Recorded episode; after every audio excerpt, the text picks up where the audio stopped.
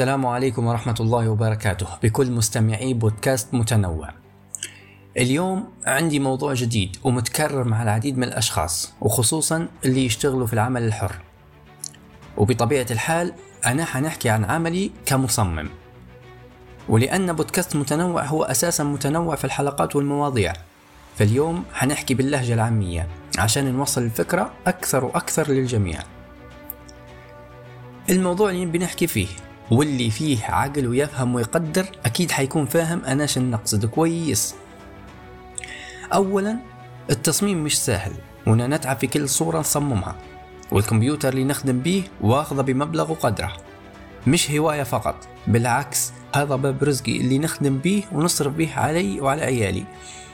يعني أنت أخويا وصاحبي ومعزتك عندي أعرفها كويس. تكلمني عن تصميم المحل أو تصميم الحفل تخرج أو عقد قران أو أي مجال. سواء شخص قريبك أو صاحبك أو لك أنت شخصيا. مش عيب أنا كان طلبت منك فلوس لأني يوم اللي خذيت الكمبيوتر أنت ما دفعتش معايا ولا ربع. ولا تندري علي أصلا حتى بيش واخذه. والله كان عطل حتجي وتصبي علي وتقول لي نافذتك وما يهمك شيء. وأنا الكلام هذا متأكد منه مية في المية. أنا ما نقصد حد في ذاته. يعني أنا نقصد نفسي لأني بعد نخدم شبه يوم كامل وأنا عايشة كمبيوتر. خدمة بقلب ورب وبعد نجيني بنت ريح تالف وعيوني وجعتني من التركيز. نحط راسي على المخدة نلقى روحي خدمت يوم كامل على الأبيض. وهذه بروحها والله واعرة. يعني ما فيش أي مردود تجاه التعب هذا كله. والله ما فيها عيب لو قلت لك حقي كذا أو كذا. خلي كل شيء على جنب. وكيف ما يقولوا الصداقة شيء والعمل شيء آخر.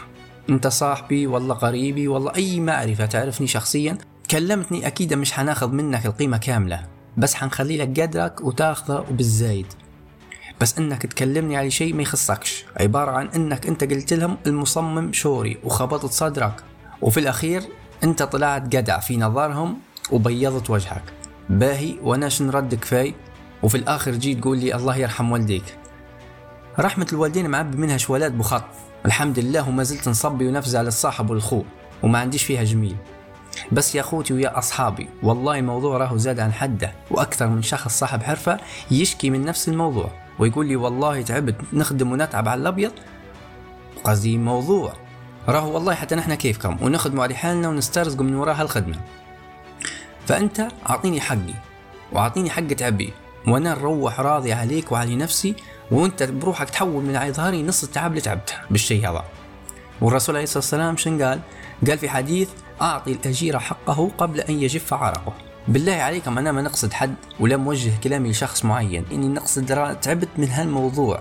وموضوع الخدمة بلاش. يعني من يوم وغادي تبي ترن علي علي شغل. خلي الصحبة والرفقة على جنب وما تزعلش لما نقول لك حقي كذا أو كذا. وقدرك محفوظ.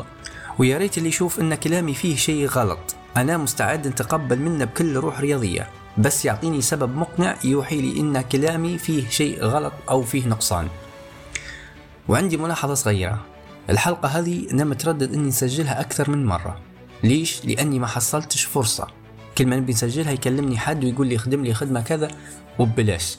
وكان سجلتها وقتها يحسب الكلام شورى. وطبعا نحب ننوه إن الكلام هذا أنا خذيته من صفحة خويا وصديقي مختار الأشهب. إن شاء الله يكون كلامي وصل والفكرة توضحت للجميع وإن شاء الله ديما طيبين.